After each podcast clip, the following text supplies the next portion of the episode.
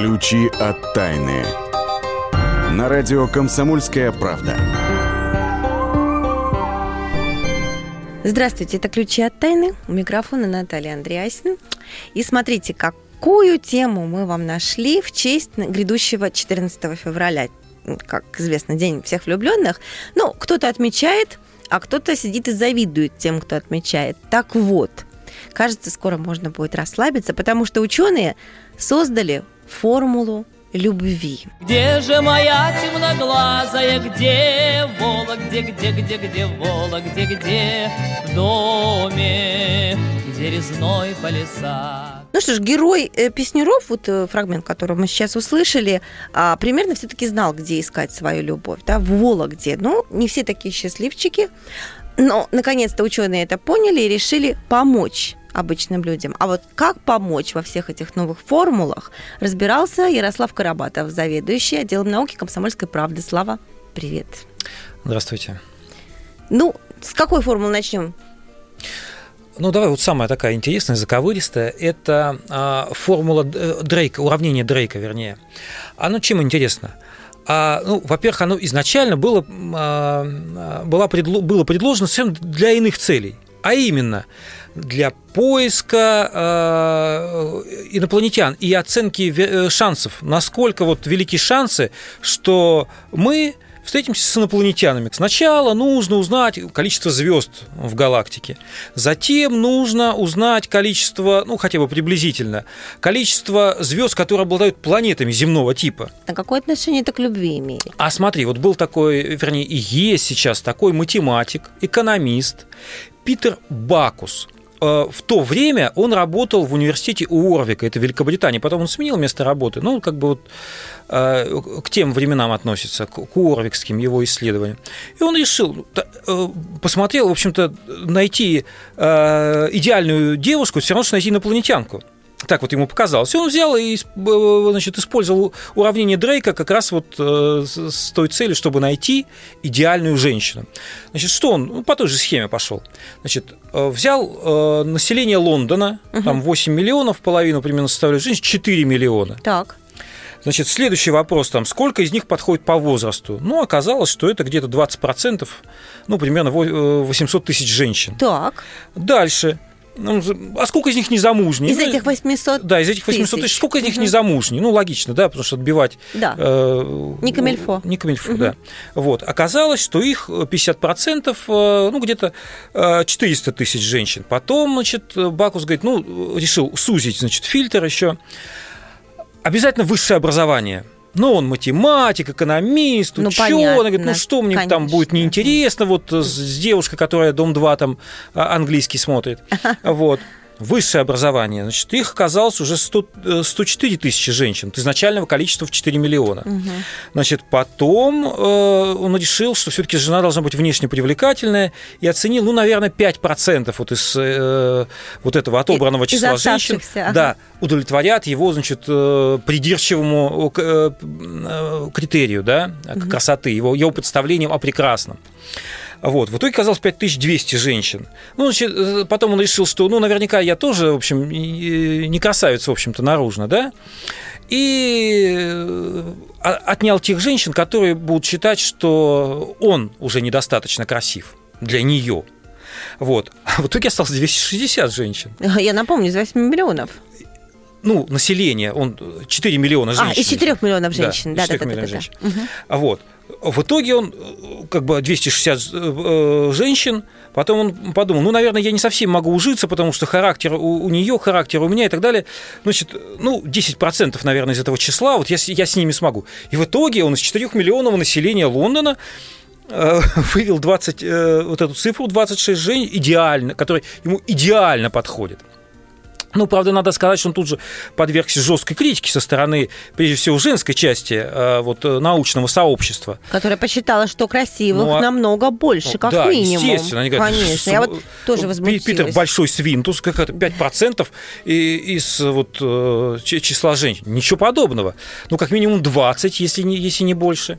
Вот. И таким образом, ну, вот мы прикидывали вот эти цифры значит, на примере Москвы, вот, и получалось где-то в районе 8-10 тысяч идеальных девушек.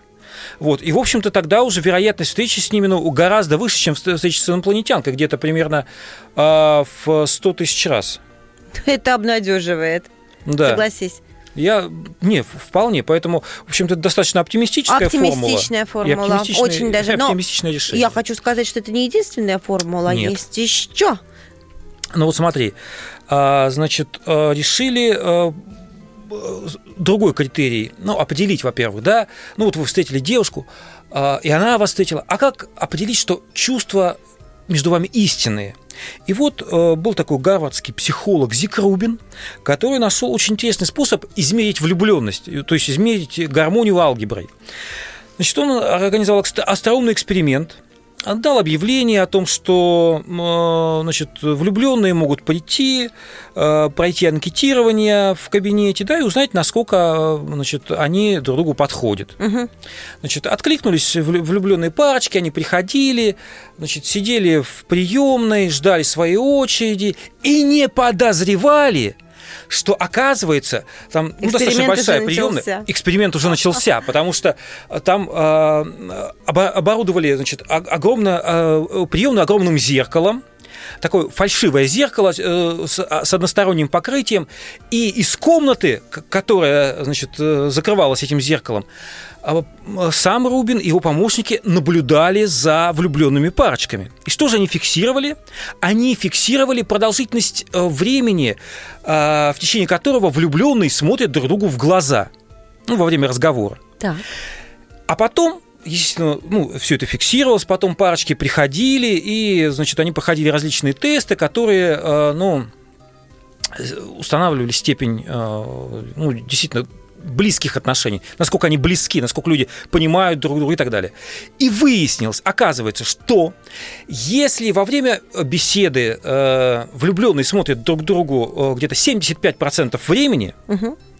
то это говорит о том, что отношения глубокие, э, и вы по-настоящему любите друг друга. А, Ну, 60% это вот, э, не, ну, как, как он назвал, плохие любовники, да? Ну, может быть, не точный перевод, но он использовал термин плохие любовники, то есть, ну, Ну, которые не, не особо доверяют заинтересованы друг, другу, да, не особо да, не доверяют. ос- не особо А вот для друг другом. сравнения, вот если незнакомые люди, вернее, ну, коллеги по работе, да, то во время разговора они смотрят где-то примерно 30% времени. Что ты раньше не сказал? Я бы засекла, сколько на тебя смотрела времени. А Ой, ты не на надо, меня. а то, а то мы можем такие, знаешь, ключи от тайны тут открыть. Вот. Ладно, не будем. В сухом остатке, да, как это практически применить. Ну, мо- можно, конечно, ходить с секундомером, да, и засекать время. Вот мы на- начали разговаривать, сколько мы смотрим, значит, время пошло, секундомер работает. Вот. Ну, я предлагаю все-таки, ну, использовать это как, э, ну, такой вот, ну, один из инструментов, да, определения. А на самом деле все-таки истинность чувств ну, определяется не, не только хронометражом и не, не только вот этими хитрыми формулами. А еще одна формула, которую написал, очень хорошо в отклике на твою эту статью на нашем сайте kp.ru в разделе «Наука».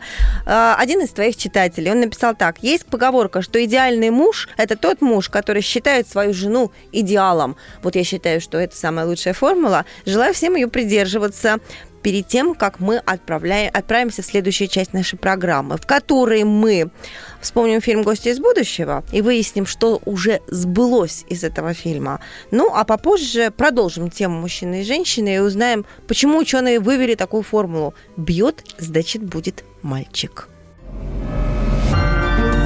Ключи от тайны.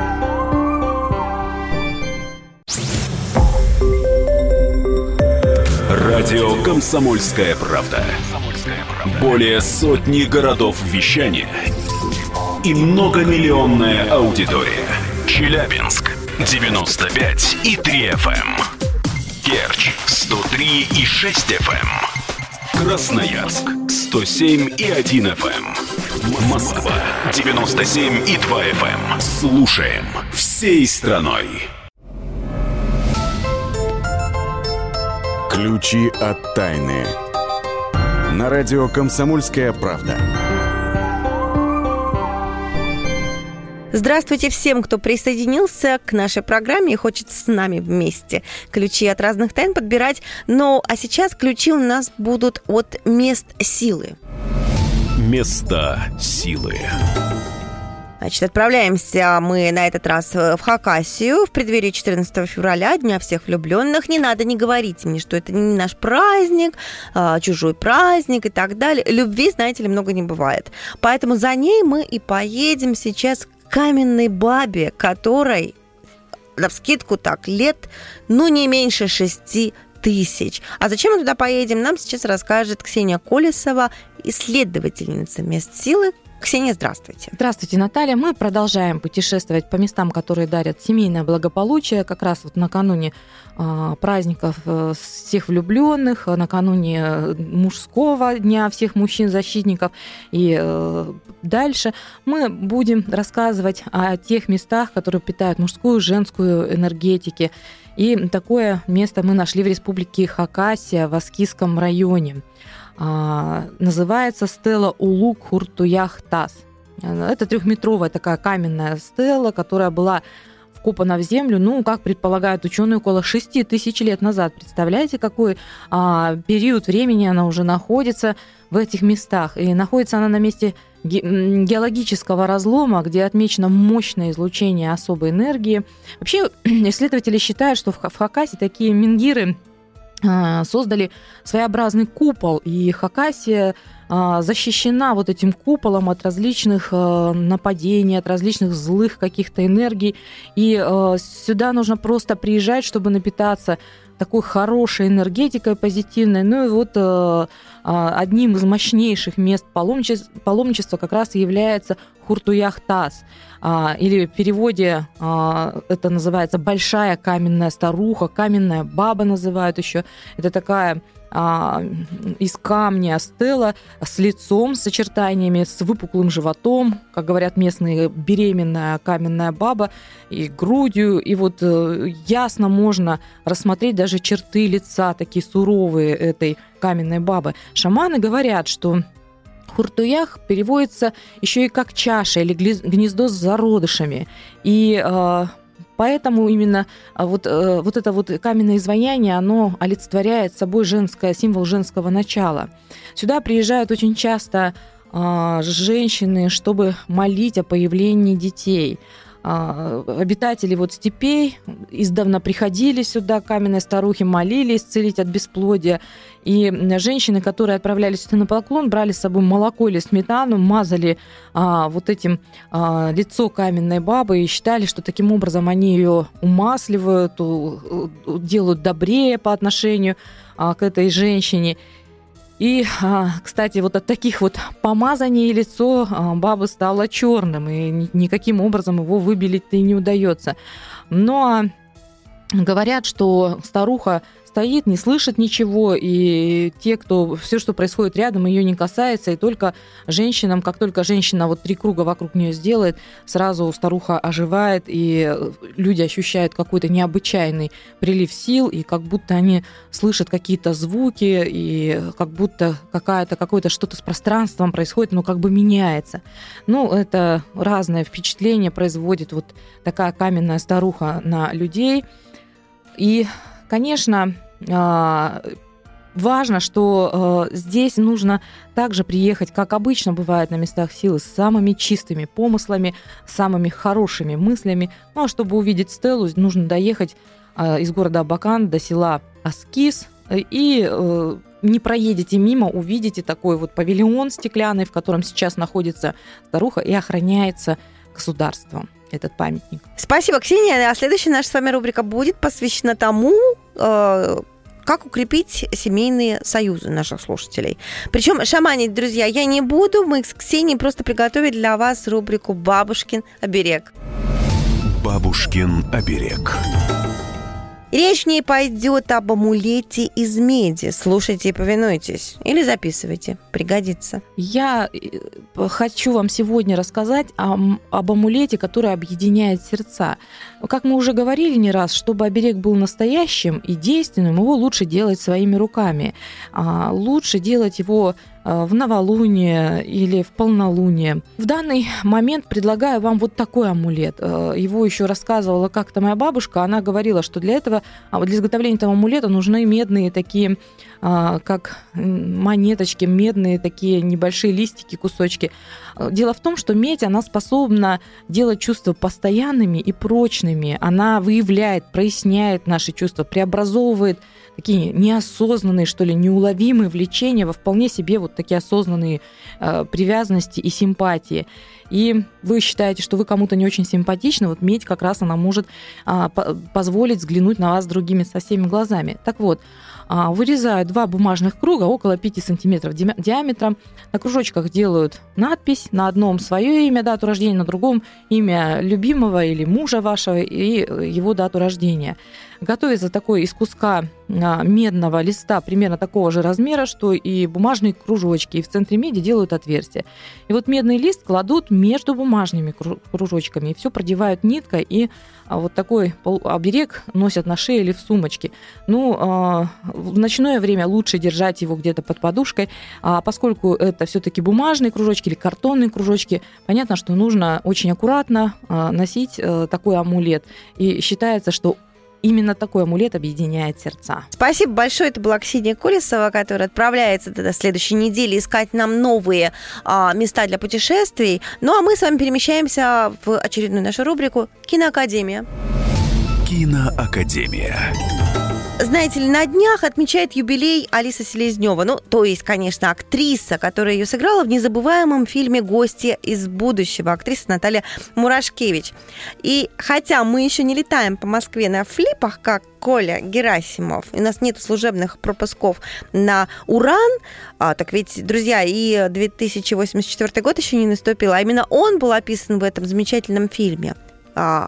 Однако что-то уже сбылось, как знает, как выяснил наш киновед и руководитель радио «Комсомольская правда» в Новосибирске Вадим Алексеев. Вадим, приветствую. Приветствую, приветствую. Неужели что-то действительно сбылось вот э, с опережением времени до 2084 года? Сбылось на самом деле очень многое, хотя, да, действительно, времени осталось еще прилично более чем.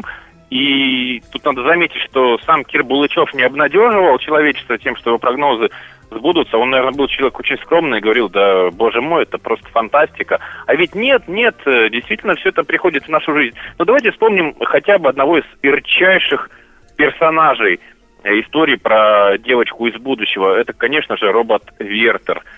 Он, правда, не присутствует э, в книжках Кира Булычева, в том виде, в каком мы с ним знакомимся, это исключительно киношный персонаж, этот э, добрый, позитивный блондин. Э, все, я думаю, кто видел фильм, его помнят. Я лично плакал, вот искренне, я будучи мальчишкой, я просто плакал, когда космические пираты с ним расправлялись. Но вы знаете, сейчас робот Вертер, но уже не диковинка. Сейчас есть роботы, которые точно так же способны общаться с человеком. Есть роботы, которые занимаются благополучно педагогической деятельностью, вот берут и преподают студентам, владеют разными языками, э, пользуются всей информацией, доступной в интернете. Собратом Вертера, кстати, у Кира Балычева в оригинале э, был робот-уборщик. Он не такой коммуникабельный, не человекоподобный, а именно робот, который убирал пыль. Но это вообще, простите, обыденность. Пылесос, который сам э, бегает по комнате и собирает пыль, но это вообще доступно буквально каждому. Но вот оно что. Действительно, кстати, я как-то и не подумала.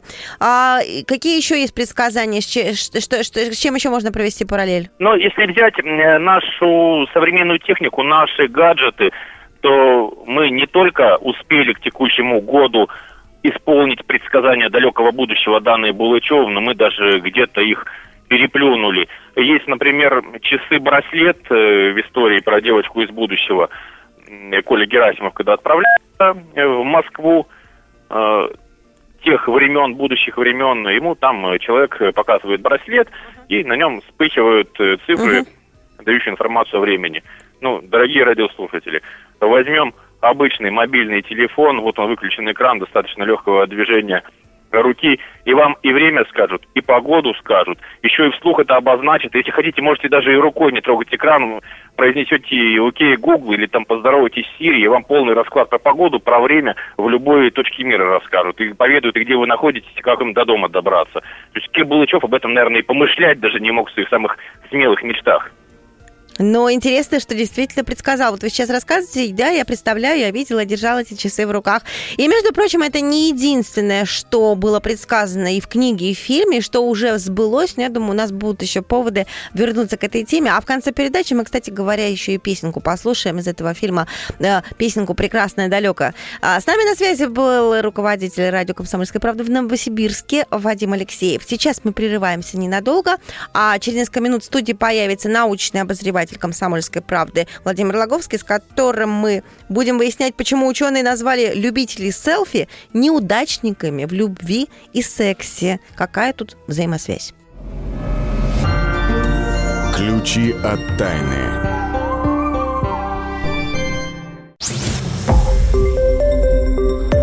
Радио «Комсомольская правда».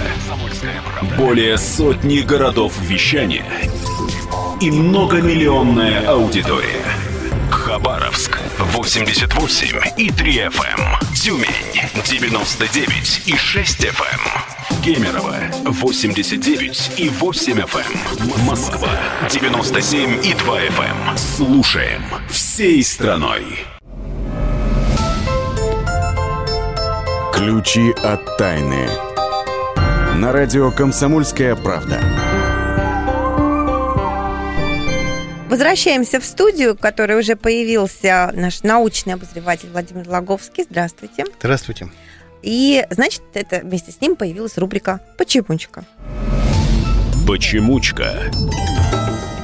Вопрос ставим следующим образом, по-научному. Почему ученые назвали любителей селфи неудачниками в сексе и любви? Селфи на iPhone, селфи, селфи на iPhone. Мрачновато звучит песенка, да, мрачновато. Итак, почему одни считают, что селфи нам угрожают, а другие настроены более оптимистично? В общем, в этом сложном вопросе разбирался а, Владимир Логовский. Володя, вам слово.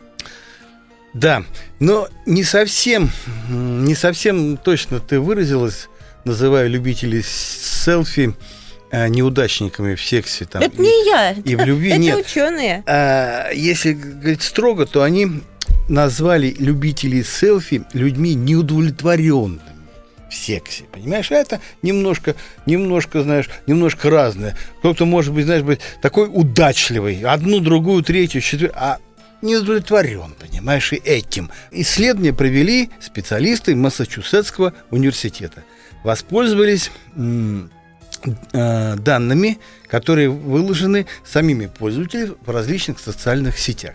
Сейчас есть такая возможность. Более того, всякие алгоритмы создают, которые позволяют запускать такое, что нечто, что-то вроде роботов в эти социальные сети. Они там все смотрят, вынюхивают, анализируют и определяют а, пристрастия тех или иных людей, э, вплоть до сексуальной ориентации можно, IQ определять. Что, uh-huh. То есть вот такие прям исследования. А социальные сети, они предоставляют громаднейший объем данных, понимаешь, которые можно анализировать. И выяснили, и выяснили? что да, связали, как-то увязали вот селфи с удовлетворенностью сексуальной жизни. И выяснили, что э, любительницы селфи, женщины, 82% из них очень не удовлетворены своей сексуальной жизнью. У мужчин а, как-то удовлетворены больше, но 60%, то есть больше половины, тоже как-то не удовлетворены. Что-то им не хватает, знаешь ли, своей, своей сексуальной жизни. вот. И, кстати, с этим вот к этому наблюдению примыкает к другому. То есть, значит, совершенно там уже усугубляют эту проблему неудовлетворенности, если вот к этим селфи люди еще их присовокупляют такие, знаешь, мудрые цитаты. Такие, знаешь, вот они тоже как-то выдают. не могу, я их не запоминаю. Иной раз читаешь, думаешь, о, глубоко смотрит, глубоко копает. Вот. А ну, в общем... Ну, в общем, это показатель и... того же, из той же оперы. Того же, понимаешь, да. селфи дал, глубокомысленную Всё. цитату. Усугубил. Усугубил. И все, не удалось. Неудачник. Ага. А селфи-то, между прочим, это такое повальное увлечение. В том-то и дело, что получается, что как-то за голову хочется хвататься. Вот смотри, тут исследование такое было. Э, опасно или не опасно селфи. И вот одну только, одну взяли только, од- один ресурс Google фото. И вот за, за прошлый год только на один ресурс было загружено 24 миллиарда селфи. А таких ресурсов много. Ты представляешь, там, я не знаю, триллионы этих, этих селфи в разных Ну, видах. кстати, если говорить об опасности, есть же статистика о том, что вот когда за- замерили 2014-2016 годы, за два года, из-за селфи погибли 127 человек. Да, 127 человек. Вот, ну, если как-то среди миллиардов, это в общем. И это уже посерьезнее будет, между прочим, Володя, согласитесь, э, нежели то, с чего мы начали, что селфи – это показатель неудовлетворенности Смотри. в сексе. Такие смерти есть, казалось бы, знаешь, ну, от, совершенно от того, что человек сам наводит на себя аппарат и щелкает, и, и от этого наступает смерть. Ну, там наступает Нет, нет, она нет, конечно, от того, что там то, что перед фотографи- поездом фотографируются. перед поездом, на да, фоне каких-то диких зверей, знаешь, Да-да. где-то с высоты норовят прыгнуть какой-то, вот, и во, во время падения э, се- себя снять. Но э, мы же сейчас рассматриваем не физический эффект э, селфи, а психологический. И вот тоже было такое м, предположение, что а не, не является ли вот это селф, селфомания своего рода психическим расстройством? Вот очень Вот. интересно. И такую страшилку запустили британские ученые в свое время. И говорят, знаете, вот селфи, селфомания свидетельствует о другой психической болезни под названием телесная дисморфобия. Называется Body Dysmorphic Disorder, B, BDD. А, Э, Впечатлены, Володя, ваше знание латыни. а, ну, это английский. А, Простите. Смысл. Люди выкладывают свои селфи по той причине, что они чем-то собой как-то не удовлетворены. Вспомним секс. Вот. Выкладывают, смотрят, опять не- удовлетворены. Хотят быть лучше, еще сняли, опять вы, опять что-то не то. Давай-ка я еще, может, улыбнусь, может, так... И, еще. и вот, вот эта неудовлетворенность, она эм, выливается в такую, в, в такую манию, вот эта дисморфобия, то есть недовольство своей, своим телом. А дальше уже там идет за дисморфобией, идет дисмо, дисморфомания, это болезненная такая страсть э, выкладывать. Вот вы сейчас страшилку рассказываете и- и- или, или правду? Это британские ученые считают эту страшилку правдой. А, и вот А вы выклад- подтверждаете и хотят или эти лайки, лайки, лайки получать, не получают и, и не получают еще больше. И вот так вот отсюда якобы и миллиарды эти- этих, этих селфи. Британскими учеными спорят, конечно. Говорят, «Ну, не надо пугать, ничего опасного в селфи нет. а Просто э, селфи э, делают кто? Нарциссы. А нарциссы существовали во все времена. То есть люди, склонные к самолюбованию. Во все времена они существовали. Просто современные технологии в виде селфи дали им возможность реализовать свою вот эту любовь к себе, реализовать в полной мере и поделиться ею с окружающими. Э, Чтобы они разделили. Смотрите, чтобы не только я думал, посмотрите, какой я красивый, но и другие тоже об этом знали, как-то лайки поставили, да, и соглашались, соглашались со мной.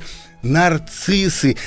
Слушай, нарциссов великое множество, и они просто стали явными, выплеснулись наружу, и мы это наблюдаем. Но вернемся к сексуальной неудовлетворенности. Нарциссу трудно быть сексуально удовлетворенным, понимаешь? Потому что, может быть, он э, нарциссы, как правило, считают, что вот все сексуальные партнеры, с которыми они, и как мужчины, так и женщины, э, вступают в связь, недостойны, недостойны их, может быть, отсюда это неудовлетворение. Но есть и обратная гипотеза. Может быть, увлечение селфи просто не оставляет времени на эм, полноценные сексуаль- сексуальные контакты. Во-первых, вот этот спор, кстати, что первично, а что вторично, всегда возникает, когда, ну, ну, как, когда м, проявляется, м, ученые натыкаются на какую-то психологическую э, зависимость. То есть мы можем, с одной стороны, сказать, что не так страшно селфи, как его малюют, а с другой стороны, все-таки, как говорят французы, всякое много это слишком плохо, даже если это слишком хорошо. Поэтому сильно не увлекайтесь. Ничем, даже и селфи. Главное найти золотую середину. А, примерно об этом нам э, говорил в том числе и Владимир Логовский, наш научный обозреватель, который сейчас оставляет микрофон к нашей следующей рубрике «Темные истории». Дело в том, что на днях будет 155 лет со дня рождения Савы Морозова, мецената, который помогал строить московский МХАТ, а, человек, который, между прочим, помогал большевикам, прятал Баумана у себя и так далее, и так далее, а потом вдруг загадочно покончил с собой. Или не покончил. Вот об этом и послушаем.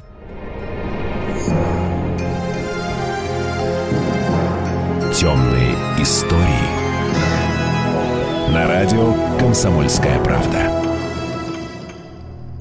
В смерти моей прошу никого не винить. Эти слова были написаны на бумажке, найденной у тела в номере одной из фешенебельных гостиниц французского курорта Канны. На полу лежал русский предприниматель и меценат Савва Морозов – на его одежде расплылось пятно крови, вытекшей из смертельной раны на груди. Руки сложены на животе. Рядом браунинг, из которого и был сделан выстрел. По официальной версии, 43-летний Морозов покончил жизнь самоубийством. Во время похорон генерал-губернатор Москвы Козлов подошел к вдове Морозова и, выразив соболезнование, сказал – Расследование поручу лучшим сыщикам. Не верю я в суицид. К тому времени супруги Морозовы прожили в браке 19 лет. Однако семья отстранила Савву от дел на основании медицинского освидетельствования. Врачи определили, что он психически болен. Хотя современники уверены, что руку к этому вердикту приложила его супруга – она не одобряла, что он финансировал большевиков, была недовольна меценатством мужа и не могла простить ему бурного романа с актрисой МХАТа Марией Андреевой. Пролетарский писатель Максим Горький вспоминал, что еще задолго до своей смерти фабрикант говорил ему, что в его гибели заинтересованы черносотенцы. Они якобы присылали ему письма с угрозами из-за его лояльности к революционерам. Историки полагают, что в его загадочной смерти тесно переплелись политика и большие деньги. После смерти Морозова среди его рабочих появилась легенда, что, мол, Тимофеевич не умер. Вместо него похоронили другого человека, а их хозяин – как истинный революционер, отказался от богатства и тайно ходит по фабрикам, поучая людей уму-разуму. Темные истории. Ключи от тайны.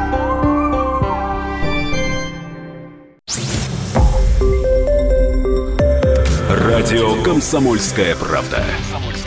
Более сотни городов вещания и многомиллионная аудитория. Ставрополь 105 и 7 FM. Эм.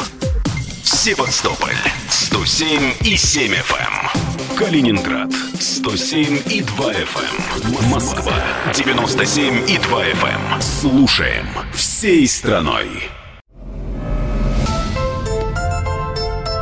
Ключи от тайны.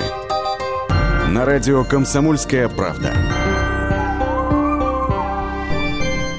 Ну вот к концу э, сегодняшней нашей программы, к этой четвертой части, накопилось у нас какое-то невероятное количество парадоксальных новостей. Вот, честное слово, не подбирали специально, так оно получилось. А, значит, э, во-первых, расскажем вам о том, что ученые пришли к выводу, что макароны не только не вредят худеющим людям, но еще и полезны им. Во-вторых, еще один парадоксальный вывод ученых. Если бьет, значит, будет мальчик. И, наконец, депрессия, оказывается, тоже полезна для здоровья. Каким образом? Вот мы вам сейчас расскажем. Ну, поехали. Наука из холодильника. Значит так, ученые из Соединенных Штатов Америки провели анализ данных о людях, которые вот копили за 12 лет. И в результате выяснили, что те люди, которые ели макароны, получали намного больше витаминов и минералов. нежели те, которые от них отказались. Но это не самое удивительное. Самое удивительное, пожалуй, то, что люди, употреблявшие макароны, в меньших количествах лопали сахар и жиры. То есть получается, что макароны настолько вкусовыми качествами все это замещали, что э, этих людей ни на жиры, ни на сахарок не тянуло. Поэтому и все у них оказалось в норме с весом в итоге. Вот такие вот парадоксальные Ну, выводы. здорово, я макароны люблю. Я с, тоже. С большим аппетитом буду потреблять. Это у меня было чувство вины, думаю, ну, опять нажрался. Сейчас на, Отбрось на весы лучше вины. не становиться. Отбрось чувство вины. Но не, не, не будем советовать отбрасывать чувство вины тем, кто любит поднимать руку на свои вторые половинки. Хотя новость, к которой мы хотим перейти сейчас, она тоже парадоксальная. Ученые пришли к выводу, бьет, значит мальчик будет. Значит, смотри, э, было такое исследование. Его проводил э, английский ученый японского происхождения э, Сатоши Каназава из Лондонской школы экономических и политических наук. Вот, и он цинично выбрал для исследования ну, довольно-таки необычный объект. Это женщин, которые сталкивались с семейным насилием. Вот, и выяснил, оказывается, что ну, они действительно чаще рожают мальчиков. Ну, Поднял статистику по э, приютам для вот э, та- та- таких женщин, да, а, которые, ну, сбежав от мужа, вот не, не какое-то количество времени, вот э, вынуждены были кантоваться э, вот там. И там очень э, такая под- подробная статистика о соотношении полов. Ну, Мальчики или девочки, да? И вот выяснилось, оказывается, что э, на 9 сотых э, вероятность рождения мальчика у такой женщины выше. Ну, в, как бы в, в рамках одной семейной пары 9 сотых, что это такое, это нет ничего. Но если мы возьмем там миллион рождений, да, то это уже 90 тысяч. Ну, там, я хочу сразу далее. сказать, что это не хорошо, не плохо, это просто факт, да. А вот как Это он просто факт, да. объясняется? Есть же какое-то научное объяснение? Ну, вот смотри, э, научное объяснение такое. Э, вот Каназава утверждает, что на самом деле вот агрессивность мужчины – это всего лишь показатель уровня тестостерона в его организме. Такое ну, зримое, э, э, зримое подтверждение. А этот гормон, в свою очередь, играет важную роль в производстве сперматозоидов и, вероятно, помогает запрограммировать пол будущего ребенка. Вот э, категори... вот тем, кто, может быть, э, неправильно истолкует, сразу бы хотел сказать, что мы категорически против любого рукоприкладства Безусловно. оно аморально, противозаконно и, главное, ничего не решает, потому что будете вы махать руками или не будете, вот тот уровень тестостерона, который уже есть в вашем организме, Он он не никак от этого не изменится. абсолютно. Да, э, поэтому это, если вы И все разбираетесь... равно на 9 сотых э, больше Да. вероятности у вас, что у Да. вас будет Да. мальчик. Да. Собственно говоря. А у кого девочки чаще рождаются? А девочки чаще рождаются у красивых женщин. Кстати, вот тот же самый э, Сатоши Каназава, вот он исследовал, э, в 58 году началось такое длинное исследование. А 17 тысяч младенцев мужского, э, женского пола а, изучали э, ученые. В возрасте 7 лет они отправились в школу, и ученые попросили оценить учителей по ну, их внешнюю привлекательность этих маленьких девочек там, по десятибалльной шкале, там, насколько они миловидны. А в возрасте 45 лет они всех этих э, девочек э, еще раз проверили на предмет, кто у них родился, мальчики или девочки. Вот выяснилось, оказывается, что те девочки, у которых а, ну, к- которым стали хорошие оценки за симпатичность и миловидность, а, на 26% чаще рождали девочек. Вот такое вот интересное исследование. То есть, ну, э, очень э, ну, чудны дела твои, Господи, вот хочется воскликнуть при этом. да? Еще как чудные. Переходим к следующей парадоксальной новости. Депрессия, оказывается, бывает полезна. Да, э, изучали эту тему ученые из Швейцарии, Германии, Великобритании. Мгм. И вот выяснили, оказывается, что депрессия э, способствует развитию стратегического мышления. Это А- как? А им проводили различные компьютерные тесты, вот они должны были, э, ну, как бы, вы- ну, такие вот, ну, э, ну, типа компьютерной стратегической игры. То есть, ну, там нужно было там просчитать какие-то действия, придут ли они к положительному результату или нет. И выяснилось, оказывается, что вот эти вот стратегические игры, они лучше давались людям, которые э, переносили, э, ну, нах- находились в состоянии депрессии. Ну, может, я предположу, почему, да, нужно же какое-то объяснение, потому что они не отвлекались на что-то другое извне, они были погружены в себя, потому что они были зациклены на каком-то самосостоянии. Нет, ну, Нет? понимаешь, Нет? это как бы, э, в общем, достаточно известная вещь, что кризисы, в том числе и личностные, они полезны, потому что рождают нечто новое. Ну, вот условно говоря, мы можем вспомнить э, биографию Льва Толстого, да, которая вся состоит из э, различных личностных кризисов, которые он испытывал, да. И в результате значит, появля... ну, во-первых, он э, находил какую-то новую философскую концепцию, да, и рождались ну, вели... великие гениальные произведения. Вот последний кризис, который он там э, переживал где-то в 80-х годах XIX века, вот, он э, вылился в то, что он э, начал, ну, помнишь, это вот косить с, э, с крестьянами, опростился, начал точать сапоги, в общем, отказался от э, жизни людей своего круга. Но мало того, в результате появился такой замечательный роман, как «Воскресенье». Поэтому э, нужно, наверное, утешить людей, которые испытывают э, тоску, грусть, меланхолию, вот эти все спутники депрессии это действительно тяжело, это э, не, не просто э, испытать, но вы должны понимать, что вот в, в этих условиях рождается что-то новое, ваша новая личность, ваше новое отношение к миру. Может быть, вы поменяете образ жизни. А может быть, внутри вас уже может рождается да? новый Толстой, а вы его в себе так и не пытаетесь открыть, сделать. Антидепрессантами это. губите. Да. ну ладно, у нас еще одна есть новость, теперь как бы из области жизни нормальных людей. Однако, это рубрика «Фейк недели». Фейк недели. Ученые обнаружили, что в учебник по истории закрались мифы, и вот э, один из них, про один из них мы хотели вам сейчас рассказать. Куликовская битва. Ну, смотри, известно, что Куликовская битва э, действительно один из э, ну, ключевых моментов в истории России, в истории русского государства но при этом летописцы описывают его как-то ну, с, с некоторой степенью легкомысленности. Вот они э, значит, приводят цифры, там 400 тысяч воевало на стороне Дмитрия Донского, ну, 800 да. тысяч на стороне ага. Мамая.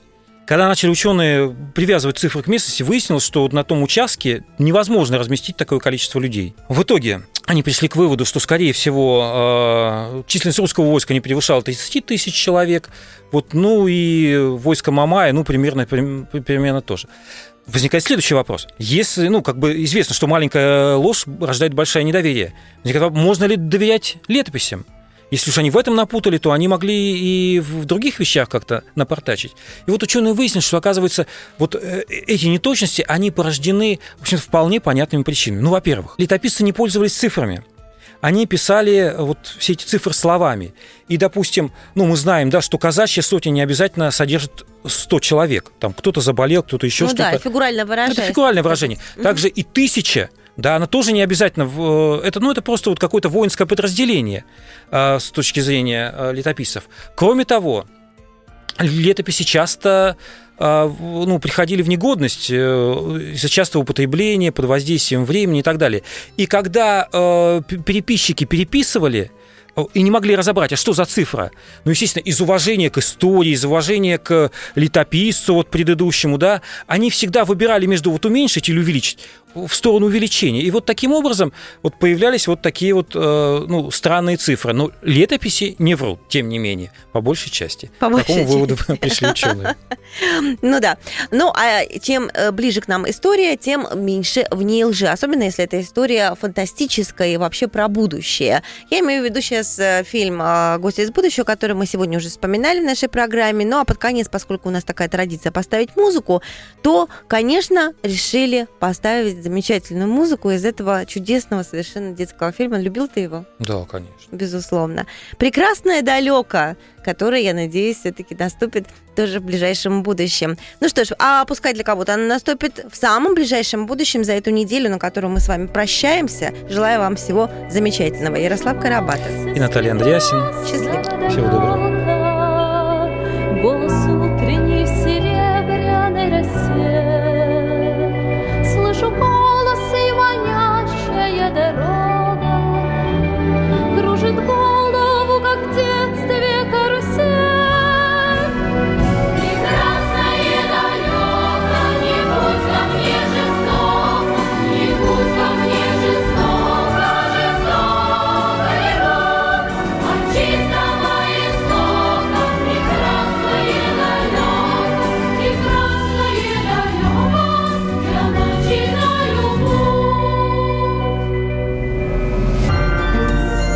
Ключи от тайны.